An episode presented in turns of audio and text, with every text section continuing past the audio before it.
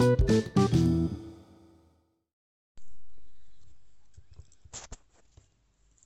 untuk sekolah dasar berpikir sebagaimana sudah dijelaskan dalam episode 2 eh, untuk tiap harinya kita belajar atau bikin eh, schedule sendiri untuk buku bacaan. Targetnya 1000 buku, minimalnya 100 buku. Dan itu perlu dibaca selama satu hari satu buku. Bisa dibaca.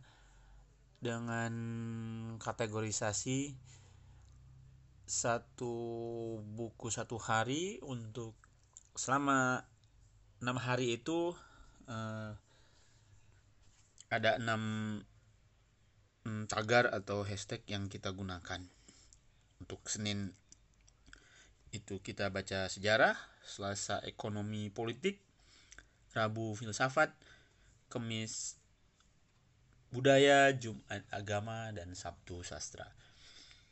Pengkategorisasi ini penting untuk uh, supaya kita tidak bosan dan juga uh, memiliki beragam uh, bacaan untuk buku-buku sosial humaniora yang uh, kita programkan.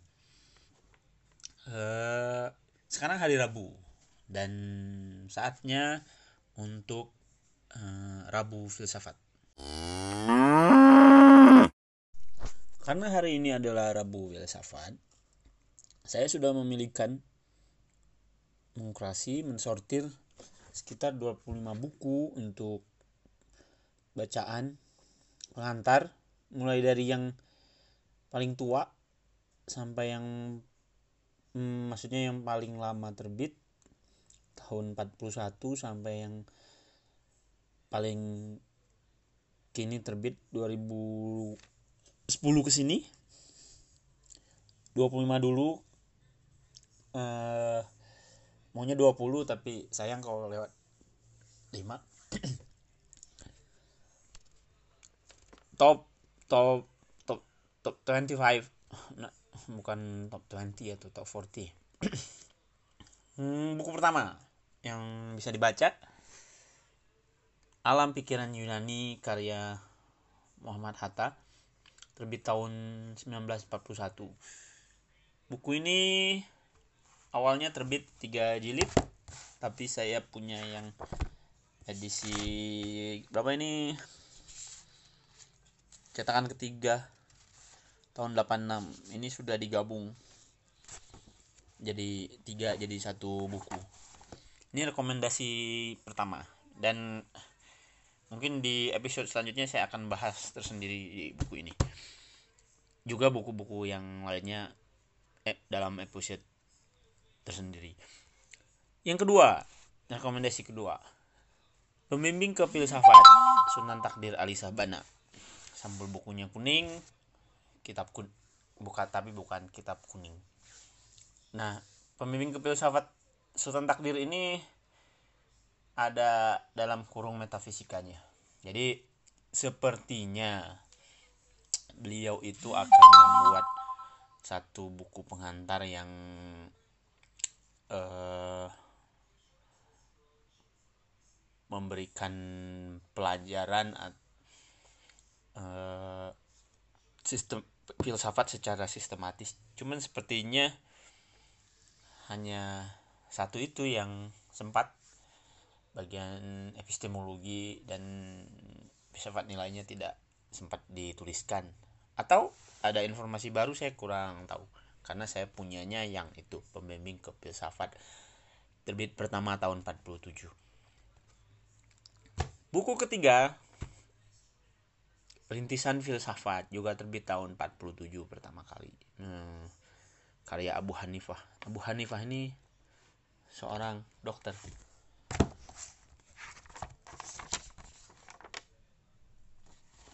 Rintisan filsafat.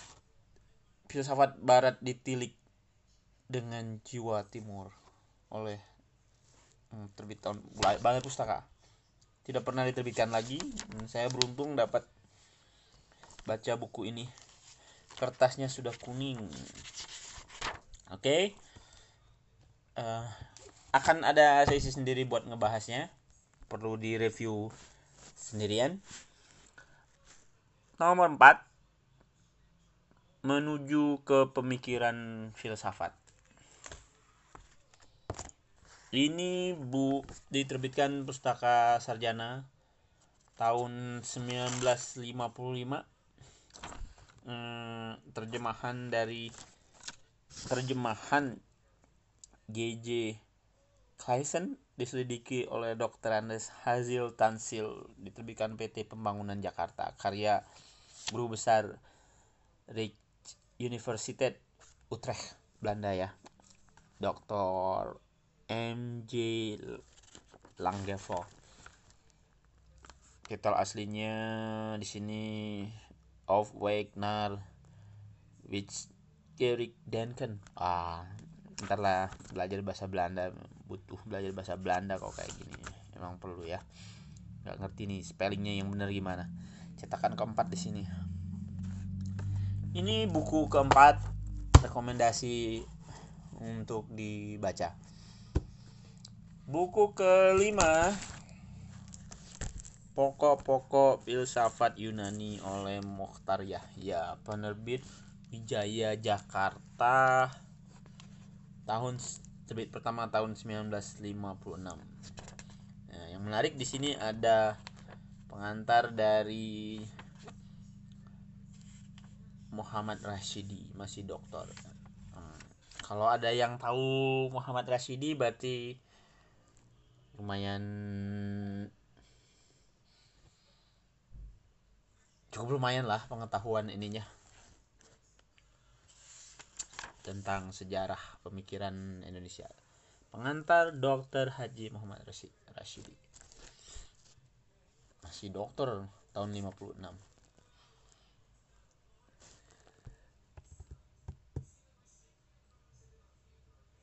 Sudah lima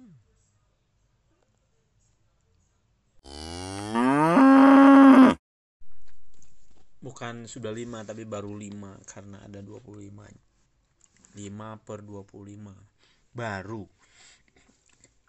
Yang keenam sistematik filsafat.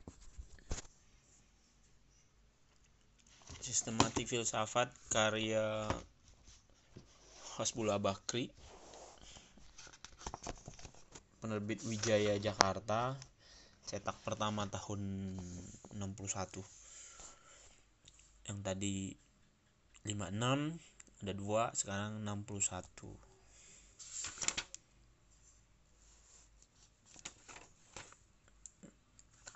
Oke, okay, uh, nomor 7 pembimbing ke alam filsafat Puja Wijatna. I Profesor IR Puja Wijatna saya punya yang cetakan ke 12 Januari 2005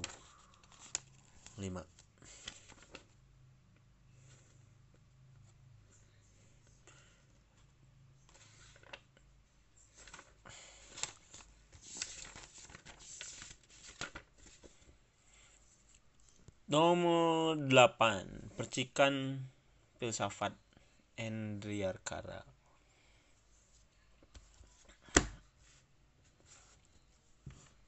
Yang ke sembilan Pembimbing ke dalam ilmu filsafat terbit tahun 66 dari penerbitnya BPK Kristen Jakarta. Terbit per, cetakan pertama tahun 66 DC Mulder. Berapa uh, mm, nomor 10 filsafat dewasa ini RF Berling. Hmm, kayaknya tahun ini tahun 66 saya ada lihat itu buku kuncaran ningrat juga menggunakan kata dewasa ini untuk judul. Kayaknya kata dewasa ini itu untuk menyebut kontemporer ya. Filsafat kontemporer. Maksudnya kontemporer di tahun 66 itu 60-an gaya bahasa penerbit pada saat itu. Ini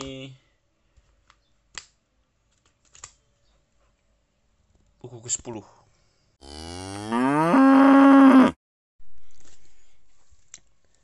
kenapa jadi suka sapi ya suaranya buat jeda? Gara-gara seekor sapi. Ungkapannya Aristo yang kemarin waktu diskusi buku. Ini pemakaian etik tadi malam. Oke eh, nomor 11 berkenalan dengan eksistensialisme. Terbit pertama tahun 73 ini judulnya lumayan populer untuk satu buku pengantar seperti bahasa harian berkenalan mungkin memang dimaksudkan oleh eh iya ada ada kata pengantarnya. Ini buku yang penulisnya saya jadikan Hmm. salah satu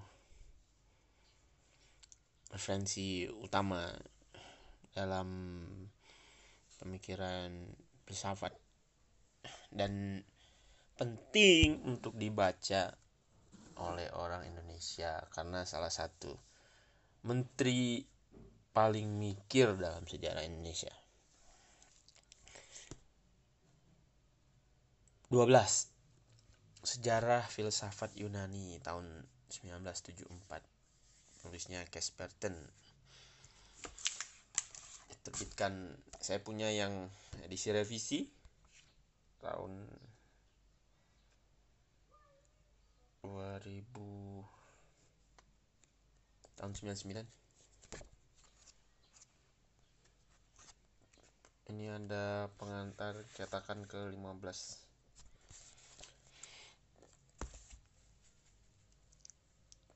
Hmm, nomor 13 ringkasan sejarah filsafat. Bukunya tipis tapi uh, ya memang harus simpel sih kalau buku pengantar itu. Sejarah ringkasan ringkasan ring, ringkasan sejarah. Terbit tahu terbit pertama tahun 7 hmm, ya beda-beda beda-beda setahun lah ini ininya Barton nulis ini. Dan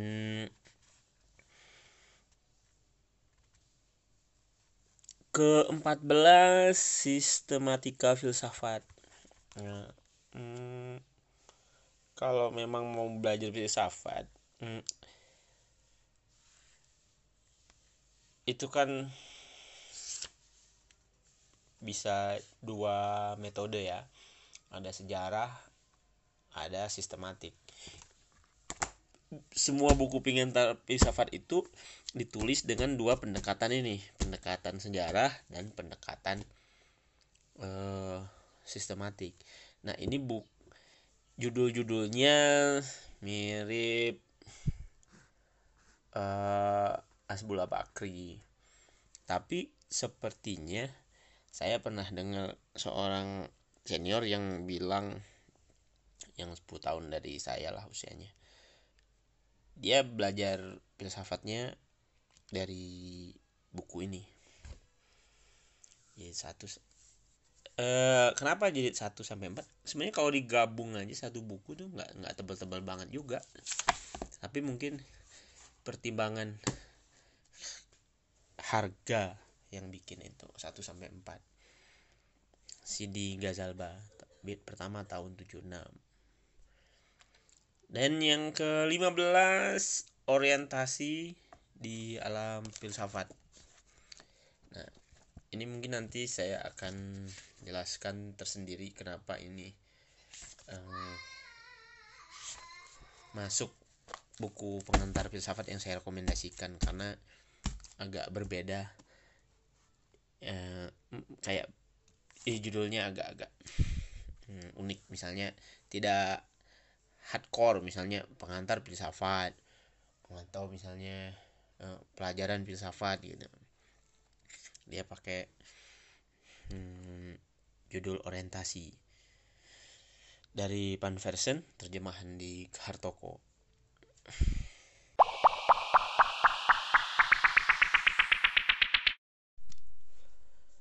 16 pintu masuk di dunia filsafat. Hari Hammersma. Ini buku, buku pengantar filsafat paling tipis karena cuma 80 halaman. Terbit pertama tahun 80 saya punya cetakan yang ke 7 17 2008 2008 udah mulai agak-agak beragam ya cara penulis itu. Menulis buku pengantar. Yang ke-17 Sari Sejarah Filsafat Barat jilid 1 dan 2 Harun Hadiwijono terbitan Kanisius sari sari inti sari itu inti inti sari. Atau ikhtisar atau apa ya ringkasan. Nah yang ke 18 tahun 86 pengantar filsafat.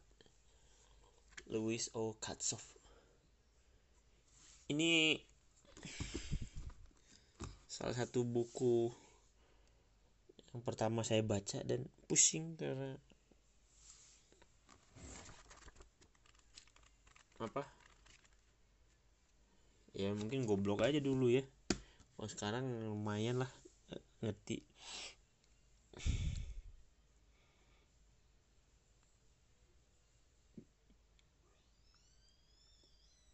Tahun 86 pertama.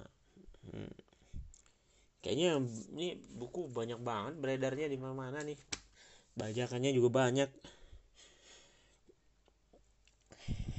Hmm, nomor 19 filsafat sebagai ilmu kritis. Romo Magni Suseno itu nulis banyak sekali buku pengantar. Tapi yang memang seperti Kesberten atau yang lain-lainnya misalnya eh, pengantar sejarah Harun Hadiwiono hmm, pemimpin kefilsafat baik dari Puja Wijana atau Sultan Takdir. Itu sebenarnya ini agak beda. Dia tidak khusus menulis uh, satu buku pengantar tapi memang kumpulan artikel. Tapi justru di buku inilah hmm,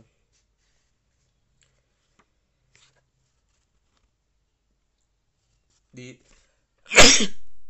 terutama di bab satu itu bisa menjelaskan secara enak nah, positioning ilmu filsafat ilmu filsafat dibandingkan ilmu-ilmu lainnya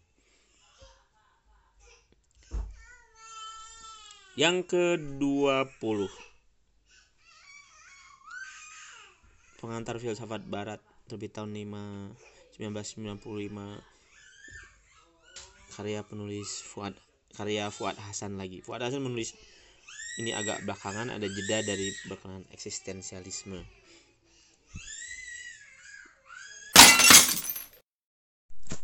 Lima terakhir. Yang ke-21 pengantar filsafat Jan Hendrik Rapar ini buku pengantar yang paling enak dibaca. Saya selalu suka eh, penulis-penulis dari timur karena mereka berbahasa Indonesia dengan sangat baik dibandingkan rata-rata orang di wilayah tengah atau barat.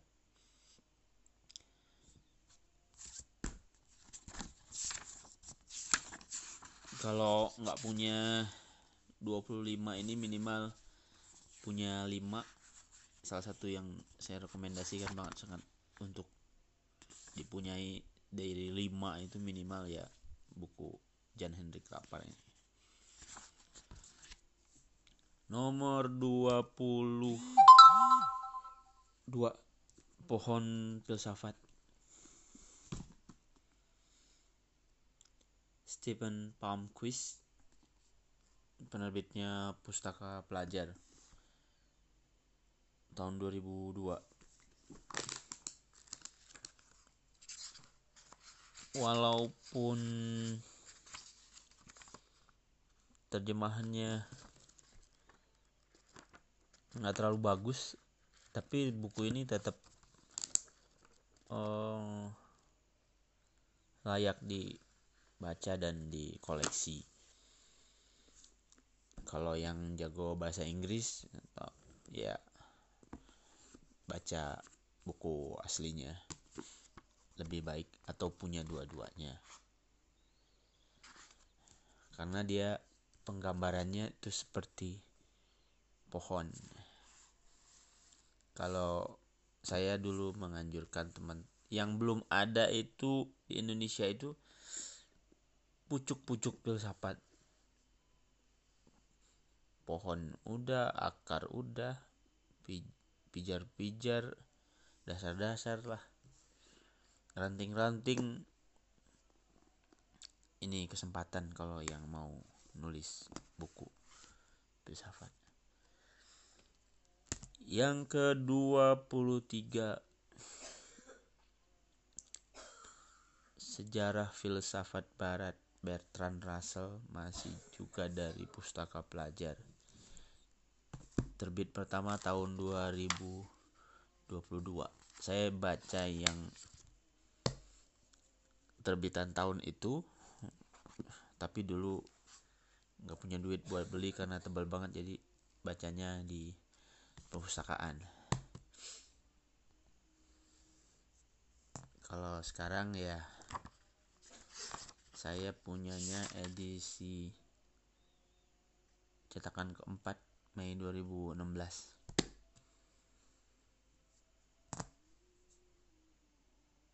24 kisah tentang filsafat. Nah, ini buku pengantar filsafat paling mahal. Dari Brian Magi ini terjemahan terbitan Canisius. Pertama terbit tahun 2008 belinya dulu berapa? 300 ribu ya. Karena kertasnya juga lux uh, sejarah filsafat barat aja itu bisa dapat 100 ribuan lebih dikit. Kalau ini sampai 300 ribu. Oke yang terakhir hmm, pengantar ke dalam problem-problem filsafat. Uh, ini buku yang saya sendiri terinspirasi untuk nulis buku dengan judul yang sama problem problem filsafat. Karena di sini uh, dia bu, buku ini sulit paling sulit dibaca tapi saya harus masukkan. Karena apa? Di filsafat itu selalu ada dua konsep yang itu akan seperti bertentangan. Nah, dan itu menarik untuk diulas. Misalnya pengetahuan versus kepercayaan, persepsi dan sensasi, keraguan versus kepastian, eksistensi. versus kenyataan identitas dan individuasi tindakan dan peristiwa bahasa dan kebenaran pikiran dan tubuh kenyataan dan nilai ini daftar isi bukunya dia. Nah kalau nggak punya waktu khusus saya